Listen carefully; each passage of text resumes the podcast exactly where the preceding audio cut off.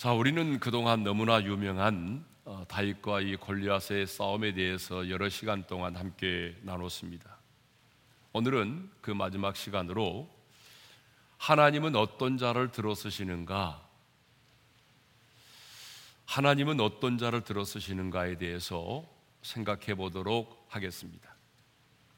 하나님은 전능하신 분이시지만 잘 준비된 자를 들어 쓰십니다. 다윗이 골리앗을 무너뜨릴 수 있었던 것은 그가 잘 준비된 자였기 때문입니다. 다윗이 어떻게 골리앗을 무너뜨렸습니까? 칼과 창입니까? 아닙니다. 다윗이 골리앗을 무너뜨린 것은 칼과 창이 아닌 바로 물맷돌이었습니다. 그래서 50절을 보게 되면 다윗이 이같이 물매와 돌로 블레셋 사람을 이기고 그를 쳐 죽였다라고 분명하게 기록하고 있습니다. 그러니까 다윗은 칼과 창이 아닌 이 물매와 돌로 골리앗을 무너뜨린 것입니다. 그러면 어떻게 물매와 돌로 골리앗을 무너뜨렸습니까? 자, 48절과 49절의 말씀을 다 같이 읽겠습니다. 다 같이요.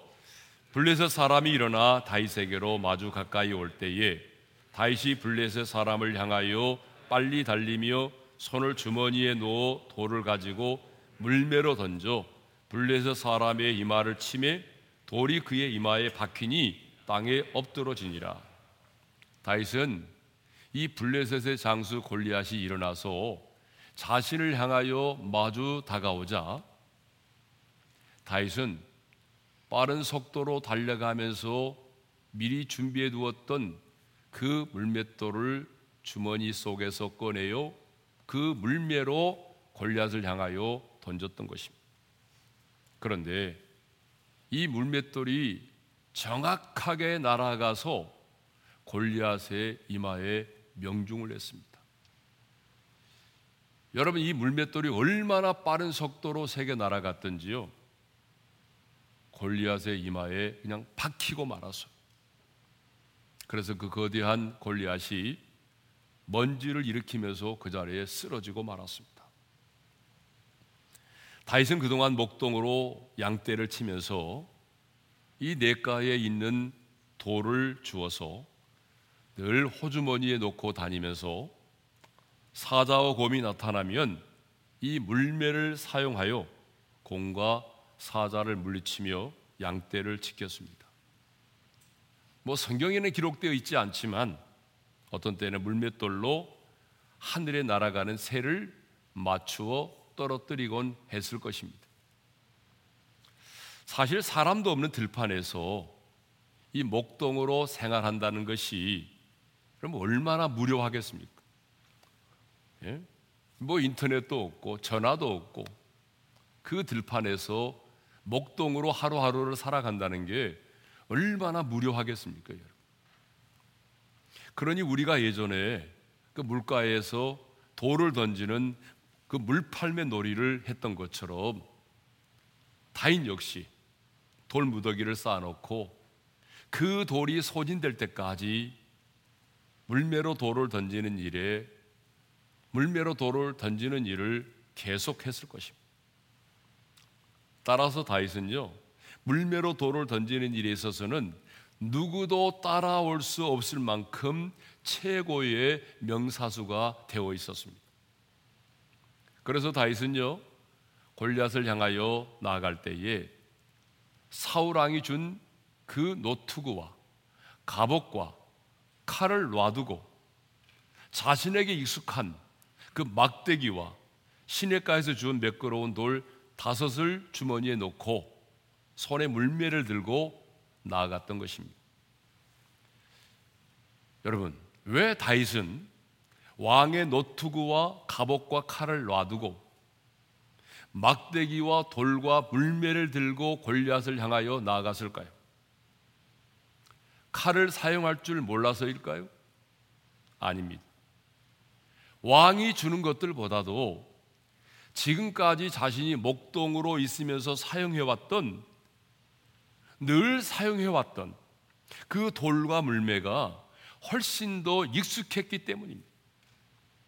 여러분 우리가 보기에는요 이 물매가 보잘 것 없는 것처럼 보일지라도 변변한 무기가 없었던 예전에는요 이 물매가 전쟁터에서 굉장히 유용한 무기로 사용되었다는 거예요. 그래서 사사기 20장에 보게 되면요.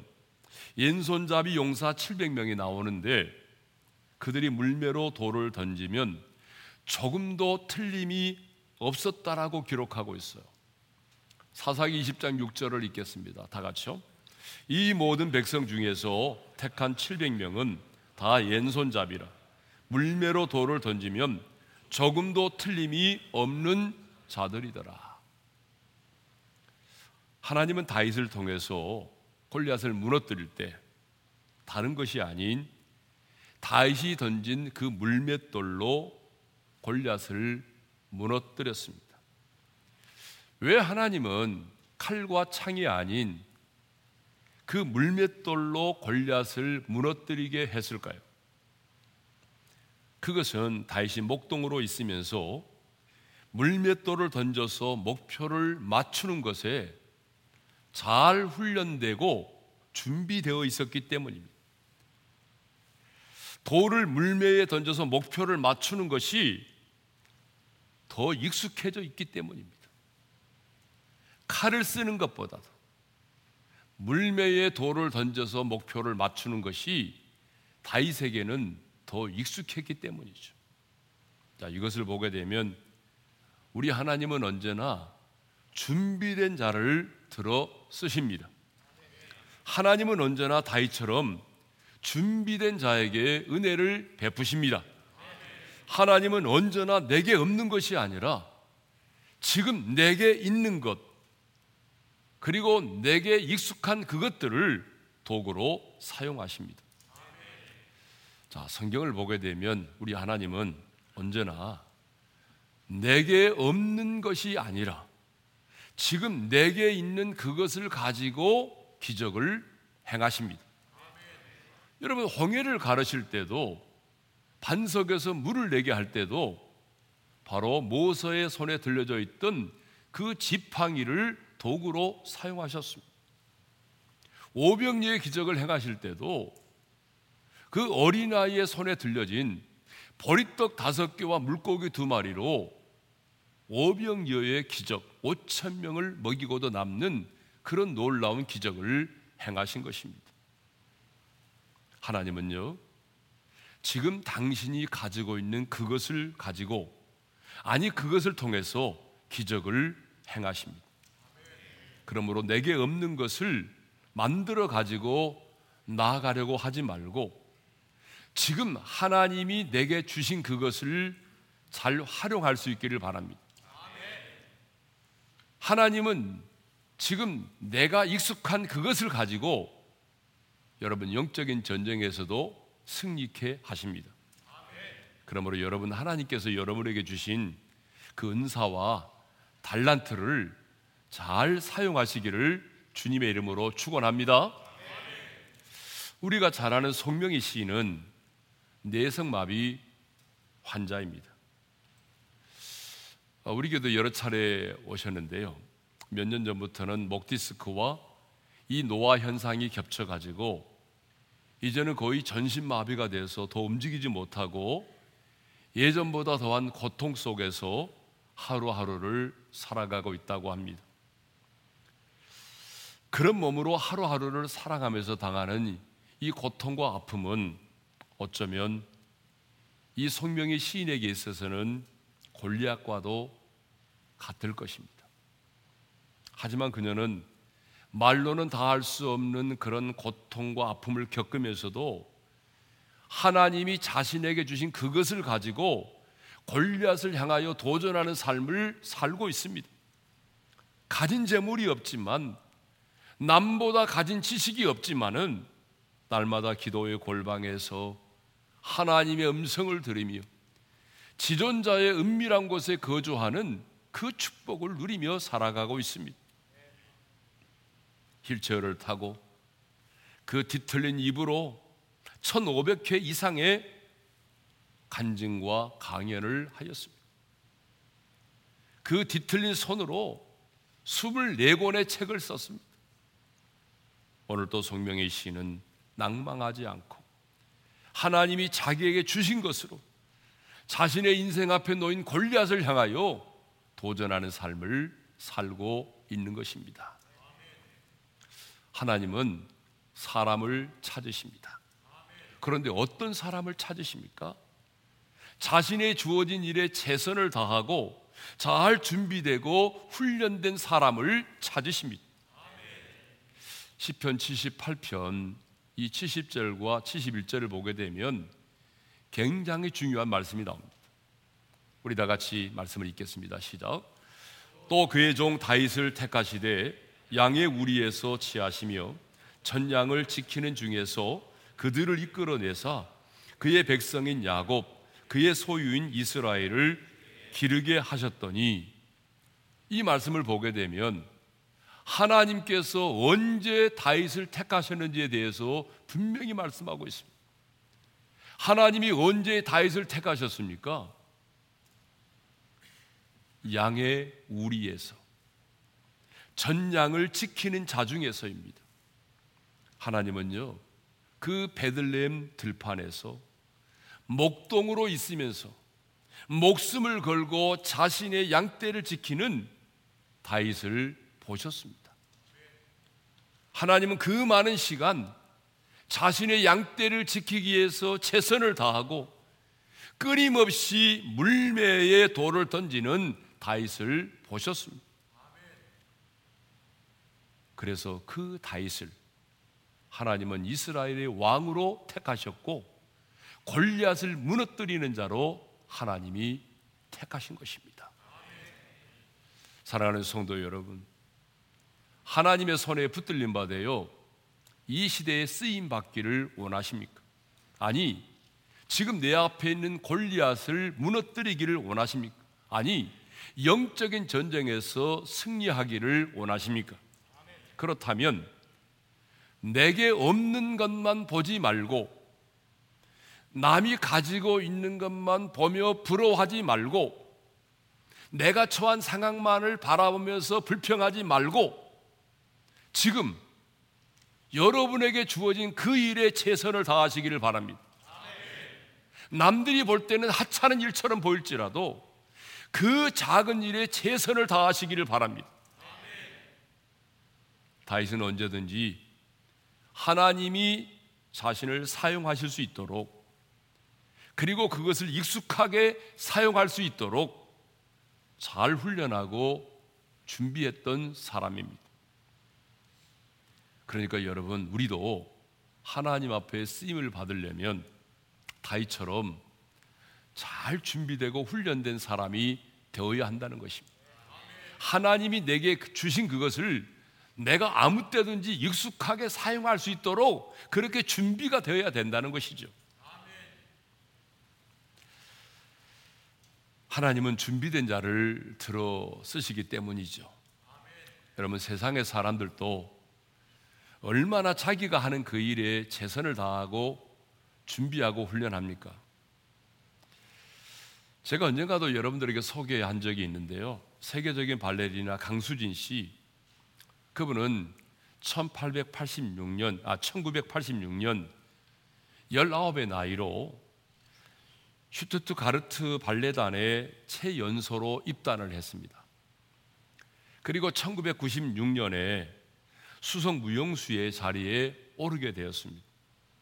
그리고 1999년에 무용교회, 무용계의 노벨상이라고 불리는 분노와 드라 당스를 동양인으로는 처음으로 수상하기도 하였습니다. 그런데 여러분, 이 강수진 씨가 그 자리에 오르기까지 얼마나 자기 자신을 준비하고 훈련한지 아십니까? 하루에 네 켤레의 이 토슈즈를 갈아 신으면서 하루에 19시간씩 연습을 했다는 것입니다. 한때 인터넷에서 박재성 선수와 이 발레리나 김수진 씨의 발이 화제가 된 적이 있습니다. 아마 여러분도 그때 보셨을 것입니다. 얼마나 피나는 훈련을 했으면 여러분 발의 모양이 저렇게 울퉁불퉁하게 변형되어 있을까요? 얼마나 훈련을 했으면 여러분 발의 모양이 저렇게까지 울퉁불퉁하게 변형되었겠습니까? 우리 교회 와서 간증했던 이영표 선수도요. 여러분 축구 선수들은 굉장히 왜소하잖아요. 키도 작고 그렇지만 정말 그 스피드를 높이기 위해서 남보다 더 빨리 달려가기 위해서 피나는 노력을 했습니다. 그것은 책을 보게 되면 줄넘기를 줄넘기 천 개를 2년 동안 매일 했다고 합니다. 그러니까 처음에는 한꺼번에 못 하니까 100개를 10번씩 했는데 여러분 2년 뒤에는요. 줄넘기 줄넘기를 2단 뛰기 있잖아요. 2단 뛰기를 하루에 1000개를 했는데 그냥 단 한 번에 했다는 것입니다. 예? 자, 이렇게 다윗은 주어진 일에 최선을 다했고 잘 준비되었기 때문에 하나님께서 골리앗을 무너뜨리는 일에 다윗을 사용했던 것입니다. 하지만 이 또한 다윗은 하나님께서 자신과 함께 하셨기 때문에 승리했다라고 고백합니다. 자신이 최선을 다하여 준비했고 그 일의 최고의 명사수가 되었지만 다윗은 자신의 힘과 실력으로 골리앗을 무너뜨렸다라고 생각하지 않았습니다. 어떻게 알 수 있습니까? 이 다윗이 사울 왕과 대화를 나눌 때에 이렇게 말하죠. 37절을 읽겠습니다. 다 같이요. 또 다윗이 이르되 여호와께서 나를 사자의 발톱과 곰의 발톱에서 건져내셨은즉 나를 이 블레셋 사람의 손에서도 건져내시리다. 다윗은요 사울 왕에게 이렇게 말하잖아요.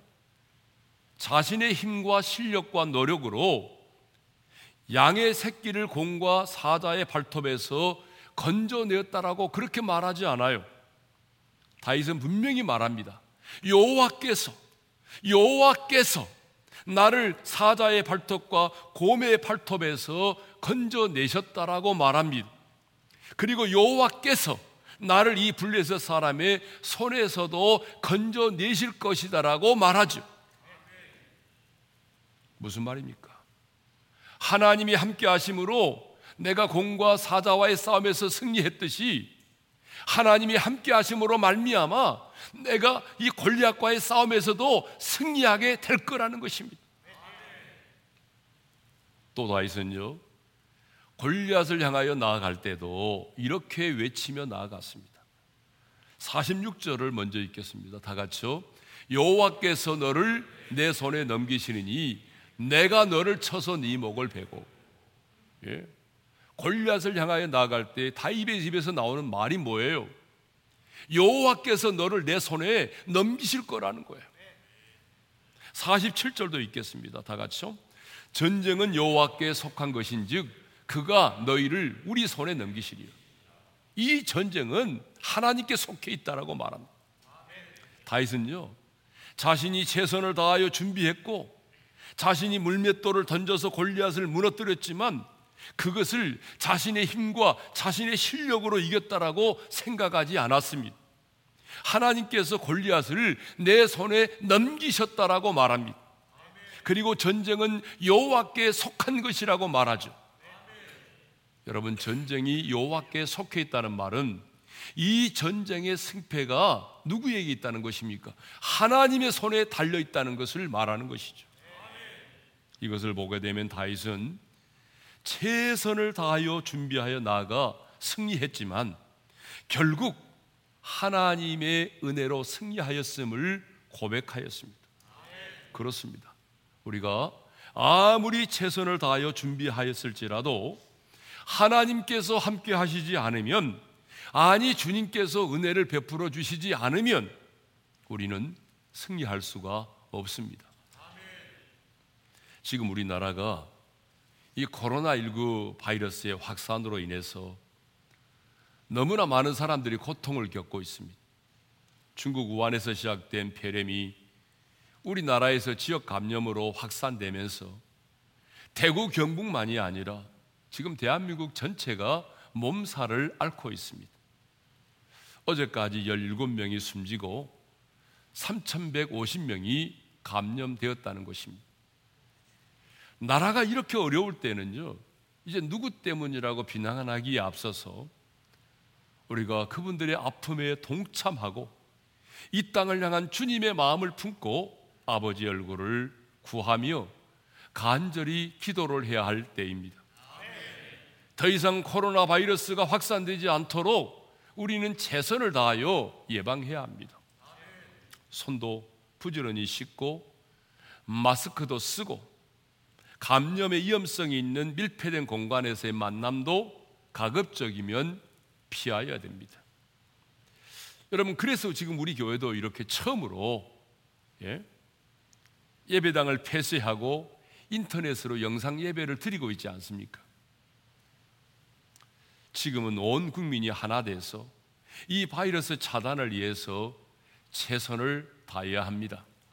그러나 우리의 노력과 수고만으로는 여러분 이 바이러스를 온전히 해결할 수가 없습니다. 주님의 은혜가 필요합니다. 하나님의 극률하심이 이 땅에 필요합니다. 그러므로 우리는 최선을 다하면서도 주님의 얼굴을 구하고 기도의 무릎을 꿇어야 하는 것입니다. 또 누가 골리앗을 향하여 도전합니까? 아니 하나님은 어떤 자를 들어 쓰십니까? 목적이 분명한 사람입니다. 그런데 여러분 다윗은 정말 목적이 분명한 사람이었습니다. 그래서 골리앗을 향하여 나아갈 때도 목적이 분명했습니다. 지금 내가 왜 골리앗을 향하여 나아가 싸우는지, 내가 왜 지금 골리앗을 향하여 나아가 싸워야 하는지 그 목적을 분명히 했습니다. 여러분 46절이 굉장히 중요한데요. 46절 읽겠습니다. 다 같이요. 오늘 여호와께서 너를 내 손에 넘기시리니 내가 너를 쳐서 내 목을 베고 블레셋 군대의 시체를 오늘 공중에 세워 땅의 들짐승에게 주어 온 땅으로 이스라엘의 하나님이 계신 줄 알게 하겠고 온 땅으로 이스라엘의 하나님이 계신 줄 알게 하겠고 다윗은 이 골리앗과의 싸움에서 온 세상에 이스라엘의 하나님이 계신 줄을 알리고 싶었습니다. 이 온 땅에 하나님만이 살아계신 하나님을 나타내 보이고 싶었습니다. 그리고 여호와의 구원하심이 창과 창과 칼에 있지 아니함을 이 전쟁을 바라보는 사람들에게 알리고 싶었어요. 47절에 있겠습니다. 다 같이요. 또 여호와의 구원하심이 칼과 창에 있지 아니함을 이 무리에게 알게 하리라. 더 나아가 이 전쟁이 하나님께 속한 것임을 나타내 보이고 싶었습니다. 그래서 47절 하반절에 이렇게 말하잖아. 읽겠습니다. 시작. 전쟁은 여호와께 속한 것인즉 그가 너희를 우리 손에 넘기시리라. 사울 왕과 온 이스라엘의 백성들에게만이 아니라 저 블레셋 사람들에게도 하나님만이 살아계신 참 하나님이심을 그들에게 보여주고 싶었던 것입니다. 여러분 왜 다윗이 골리앗과 싸우기 위하여 나아갔습니까? 사울 왕의 사이가 되기 위해서입니까? 아니면 부자가 되기 위해서입니까? 아니면 사람들로부터 칭송을 받기 위해서입니까? 아니면 그 시대의 영웅이 되기 위해서입니까? 아닙니다. 다윗은 이 골리앗과의 싸움을 통해서 하나님만이 지금 살아 역사하시는 참 하나님이심을 드러내 보이고 싶었습니다. 이 전쟁이 하나님께 속한 전쟁임을 나타내 보이고 싶었습니다.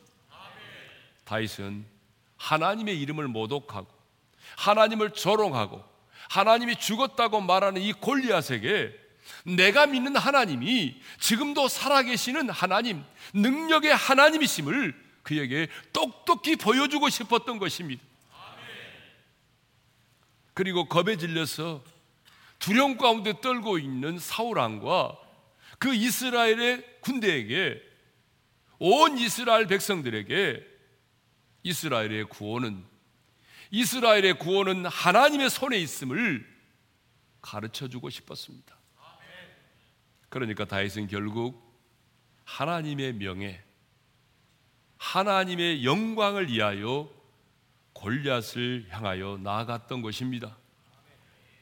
여러분 누가 골리앗을 향하여 도전합니까? 목적이 분명한 자입니다. 다윗은 목적이 분명했습니다. 지금 내가 왜 골리앗을 향하여 나아가 싸워야 하는지 그 목적이 분명했다 그 말입니다. 그러므로 우리도 무슨 일을 하든지 간에 그 목적이 분명해야 되는 것입니다. 여러분 영적인 전쟁만이 아니라 비즈니스를 할 때도 새로운 사업을 할 때도 직장 생활을 할 때도 심지어는 내가 누군가를 만날 때도 목적이 분명해야 하는 것입니다. 그래서 영국의 유명한 철학자이자 비평가인 토마스 칼라일은 이런 말을 했습니다. 목적이 없는 사람은 키 없는 배와 같다라고 했습니다. 그렇습니다. 여러분 목적이 없는 사람은요 바람 부는 대로 물결 치는 대로 인생을 살아갑니다. 목적이 분명하지 않은 사람은 닥치는 대로 인생을 살아갑니다. 영국의 극작가 버나드 쇼는 자신의 묘비에 이런 글을 남겼다고 합니다. 우물쭈물 하다가 이럴 줄 알았다. 우물쭈물 하다가 이럴 줄 알았다. 그런데 우물쭈물 하다가 인생을 망친 사람들이 너무나 많이 있습니다. 여러분 주변을 보십시오. 우물쭈물 하다가 인생을 망친 사람들이 한둘입니까? 우리는 하루를 살더라도 목적을 분명히 하고 살아야 합니다. 우리는 하루를 살더라도 목적이 이끄는 삶을 살아야 하는 것입니다. 그래서 성경은 우리가 이 땅에 왜 살아야 하는지 그 이유와 목적을 분명히 하고 있습니다. 자, 고린도전서 10장 31절을 읽겠습니다. 다 같이요. 그런즉 너희가 먹든지 마시든지 무엇을 하든지 다 하나님의 영광을 위하여 하라. 여러분, 우리의 삶의 이유와 목적에 대해서 분명하게 가르쳐 주고 있습니다. 우리가 신앙으로 고백하는 소요리 문답 제1문에도 사람의 제일 되는 목적을 뭐라고 말합니까? 하나님을 영화롭게 하며 영원토록 그를 즐거워하는 것이라고 그렇게 말씀하고 있습니다. 미국 메이저리그의 최고 투수 중에 한 사람인 LA 다저스의 클레이튼 커쇼라고 하는 그런 선수가 있습니다. 그는 독실한 크리스찬인데요. 아내와 함께 쓴 책에서 이런 말을 했습니다. 이제 하나님께 영광을 돌리기 위해 사는 일이 우리 삶의 목적이라 믿으며 인생을 항해하고 있다. 독실한 크리스찬인 그는 나는 야구 선수이기 전에 크리스찬입니다라고 말합니다. 여러분 그렇습니다. 나는 야구 선수이기 전에 나는 크리스찬입니다. 나는 의사이기 전에 나는 크리스찬입니다. 나는 교사이기 전에 나는 크리스찬입니다.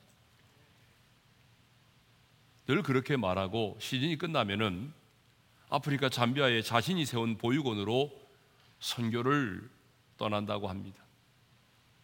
이렇게 우리는 하나님의 사람으로서 목적을 분명히 해야 됩니다. 짧은 인생을 살지라도 목적이 이끄는 삶을 살아야 하는 것입니다. 그러니까 하나님의 사람은요, 내가 무슨 일을 하느냐보다도 내가 왜 그 일을 해야 하는지가 더 중요한 것입니다. 무슨 일을 하느냐보다 더 중요한 것이 뭐예요? 내가 왜 그 일을 해야 하느냐가 중요합니다. 배우는 학생에게도 열심히 공부하는 것도 중요하지만 내가 왜 공부를 해야 되는지 그 이유를 알아야 하는 거죠. 비즈니스를 하는 사람도 마찬가지입니다. 열심히 비즈니스를 하지만 내가 왜 비즈니스를 해야 하는지 그 이유를 알아야 한다는 거죠. 그래서 예든 토조도 말하기를 거룩한 일을 결정하는 기준은 그 사람이 무엇을 하느냐가 아니라 왜 그 일을 하느냐이다라고 말했습니다. 성도 여러분, 누가 오늘 내 앞에 있는 이 세상의 골리앗을 향하여 도전합니까? 누가 이 한 시대에 하나님의 손에 붙들림 받아요 쓰임을 받습니까? 목적이 분명한 사람입니다. 그러므로 하나님의 사람인 우리도 내가 왜 이 땅을 살아가고 있는지, 나는 왜이 일을 해야 하는지 끊임없이 물으면서 인생을 살아야 합니다. 저는 우리의 삶을 통해서 하나님의 살아계심이 만방에 드러날 수 있기를 원합니다. 그 하나님의 사랑과 그 하나님의 신실하심과 하나님의 이대하심과 그 하나님의 그 극률하심이 하나님의 선하심이 우리를 통해서 이 땅의 많은 사람들에게 드러날 수 있기를 바랍니다. 하나님은 오늘 또 목적이 분명한 자를 찾으십니다. 자신의 일에 최선을 다하며 철저하게 훈련되고 준비된 자를 찾으십니다. 그리고 잘 준비되고 목적이 분명한 자를 통해서 하나님 당신의 영광을 나타내 보이십니다. 그러므로 여러분 사랑하는 우리 어린의 모든 성도님들 자신의 주어진 일에 최선을 다하고 하나님이 언제든지 나를 사용하실 수 있도록 훈련하고 잘 준비할 수 있기를 바랍니다. 그리고 하루를 살더라도 의미 없이 사는 것이 아니라 정말 목적이 분명한 목적이 이끄는 삶을 살아가시기를 주님의 이름으로 축원합니다. 자, 주신 말씀을 마음에 새기면서 주님 큰 영광 받으소서 홀로 찬양 받으소서 찬양하도록 하겠습니다.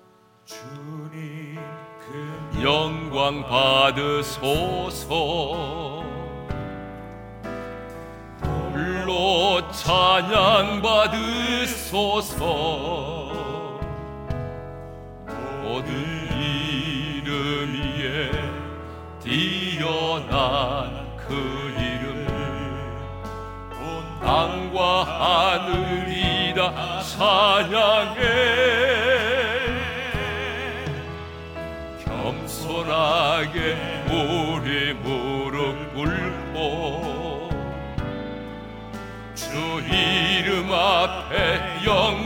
돌리세. 모두 절하세. 독생자 예수. 주님께 찬양 드리리. 모든 영광과 존귀와 능력 받으소서. 받으소서. 영광과 존귀와 능력 받으소서. 받으소서. 그리스도 살아계신 영광과 존귀와 능력 영광과 존귀와 능력 받으소서 받으소서. 영광과 존귀와 능력 받으소서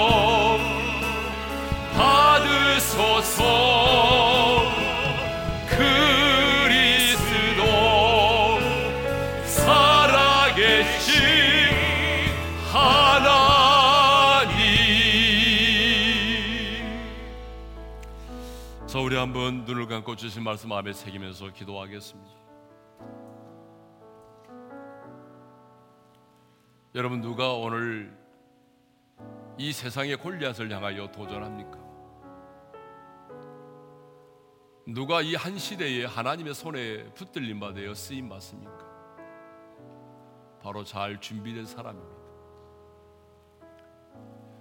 다윗이 하나님의 손에 붙들림 받아 쓰임을 받았던 것은 그가 잘 준비된 자였기 때문입니다. 아무도 보지 않는 그 들판에서 목동으로서 양떼를 칠 때에 그는 최선을 다하여 양떼를 지켰습니다. 끊임없이 수많은 돌을 모아놓고 물매로 물맷돌로 목표를 맞추면서 그는 자기 자신을 잘 준비하고 훈련했습니다. 그때 하나님은 그것을 보셨습니다. 사람들은 보지 않았지만 그 베들레헴 들판에서 목동으로서 최선을 다하고 있는 잘 훈련되고 준비된 타이스의 모습을 보셨습니다. 그래서 하나님이 골리앗을 무너뜨리는 일에 그를 사용했던 것이죠. 하나님은 목적이 분명한 자를 들어쓰십니다. 다윗은 목적이 분명했습니다. 내가 지금 이 어린 나이에 왜 골리앗을 향하여 나아가 싸워야 하는지 그 목적이 분명했습니다. 온 땅으로 이스라엘에 하나님이 계신 줄을 알게 하고 싶었습니다. 하나님만이 살아계신 하나님이심을 드러내 보이고 싶었습니다. 이 전쟁이 하나님께 속한 전쟁임을 드러내 보이고 싶었습니다. 여러분, 이게 중요합니다. 하나님의 사람은 무엇을 하느냐보다 중요한 것은 내가 왜 그 일을 해야 하느냐가 중요한 것입니다. 우리는 무슨 일을 하든지 간에 하나님의 영광을 위해서 해야 하는 것이죠. 오늘 주신 말씀을 마음에 새기고 하나님 저도 골리앗을 향하여 도전하기에 앞서서 나의 주어진 일에 최선을 다하게 도와주십시오. 그리고 철저하게 훈련하고 준비되게 하여 주옵소서. 내게 없는 것만을 가지고 불평하지 말게 하시고 남이 있는 것만을 바라보며 부러워하지 말게 도와주시고 지금의 주어진 상황에서 최선을 다하고 오늘을 준비하게 도와주옵소서. 목적을 분명히 하기를 원합니다. 주님, 내가 살아야 되는 내 인생의 목적이 분명하기를 원합니다. 목적이 이끄는 삶을 살아가게 도와주옵소서. 우리 다 같이 주여 한번 부른 다음에 합심으로 주신 말씀 붙들고 기도하며 나가겠습니다. 주여! 아버지 하나님 오늘 또 우리에게 귀한 말씀을 주셔서 감사합니다. 하나님 우리가 세상의 골리앗을 향하여 나아가 싸워야 할 텐데 하나님 골리앗과 싸우기 전에 먼저 우리가 다이처럼 철저하게 내 자신을 쳐서 복종시키고 최선을 다하며 주어진 일에 최선을 다하며 철저하게 훈련하고 준비되기를 원합니다. 하나님 베들레헴의 그 들판에서 목동으로 양떼를 칠 때에 다윗은 그 주어진 일에 최선을 다하며 준비하였습니다. 하나님 다윗이 준비된 자였기 때문에 하나님께서 이 골리앗을 무너뜨리는 일에 다윗을 도구로 사용한 줄로 믿습니다.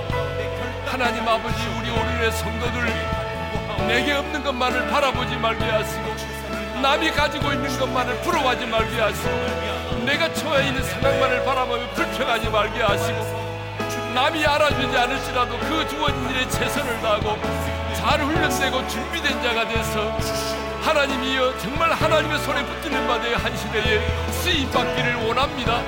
하나님 목적이 분명한 삶을 살아가기를 원합니다. 다윗이 골리앗을 향하여 나갈 때 온 땅으로 이스라엘에 하나님이 계신 줄을 알게 하기를 원했던 것처럼 우리도 나를 통해서 하나님의 살아계심을 드러내 보이기를 원합니다. 이 전쟁이 하나님께 속한 전쟁임을 드러내 보이기를 원합니다. 하나님의 신실하심과 하나님의 이리하심과 하나님의 사랑과 하나님의 선하심을 이 땅의 많은 사람들에게 나타내 보이기를 원합니다. 무엇을 하든지 간에 내가 왜 그 일을 해야 하느냐를 끊임없이 묻게 도와주시고 하나님의 영광을 위하여 하나님의 명예를 위하여 하루하루를 살아가게 도와 주옵소서. 하나님 아버지, 내게 없는 것만을 바라보지 말게 하시고, 남이 가지고 있는 것만을 부러워하지 말게 도와주시고 내가 처해 있는 상황만을 바라보며 불평하지 말게 도와주시고 다이처럼 지금에 주어진 그 현실에 최선을 다하게 하시고 다윗이 목동으로서 양떼를 지키는 일에 최선을 다하고 물맷돌로 목표를 맞추는 일에 최선을 다하여 훈련하고 준비했던 것처럼 그래서 하나님의 손에 붙들림 받아 쓰임 받았던 것처럼 우리도 우리의 주어진 삶의 현장에서 최선을 다하고 잘 훈련하고 준비되어서 하나님의 손에 붙들림 받아 쓰임 받기를 원합니다. 주님, 내가 왜 살아야 되는지, 내가 왜 그 일을 해야 하는지 목적을 분명히 하게 도와주옵소서. 다윗은 골리앗을 향하여 나아갈 때에 온 땅으로 이스라엘에 하나님이 계신 줄을 알게 하고자 나갔습니다.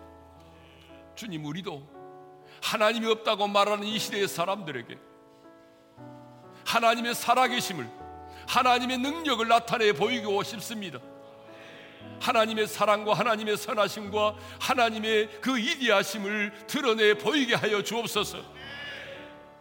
그래서 많은 사람들이 우리를 통해서 살아계신 하나님을 똑똑히 눈으로 보게 하여 주옵소서. 주님, 코로나19 바이러스로 인해서 지금 우리 대한민국이 몸살을 앓고 있습니다. 주님, 우리의 조국 대한민국을 긍휼히 여겨 주옵소서. 아무리 우리가 힘쓰고 애쓰고 노력해도 우리 인간의 힘만으로는 이 바이러스를 퇴치할 수가 없습니다. 우리가 지은 죄악들을 용서해 주옵소서. 우리가 교만하여 쌓아놓은 우리의 인생의 바벨탑들이 무너지게 도와주시고 하나님이 살아갈 수 없음을 다시 한번 고백하게 하시고 이번 기회를 통해서 우리 자신이 얼마나 연약한 존재인가도 깨닫게 하여 주시옵고 하나님의 얼굴을 구하는 자들이 되게 하여 주옵소서. 그래서 이 땅에 창궐하고 있는 이 코로나 바이러스가 성령의 강력한 바람에 의해서 사라지게 도와주시고 성령의 불에 의해서 소멸되게 하여 주옵소서. 사랑하는 우리 어린애 성도들 어린아이로부터 시작해서 노년에 이르기까지 십자가의 보혈로 덮어주셔서 이 바이러스에 감염되지 않도록 주님이 눈동자처럼 지켜 보호하여 주옵소서. 이제는 우리 주 예수 그리스도의 은혜와 하나님 아버지의 영원한 그 사랑하심과 성령님의 감동 감화 교통하심 다이처럼 잘 준비되고 목적을 분명히 해서 하나님 이 시대에 하나님의 손에 붙들림 받아 쓰임 받기를 원하는 우리 어른의 모든 성도들 위해 영상으로 예배를 드리는 모든 성도들 위해 이제로부터 영원토록 함께 하시기를 축원하옵나이다. 아멘.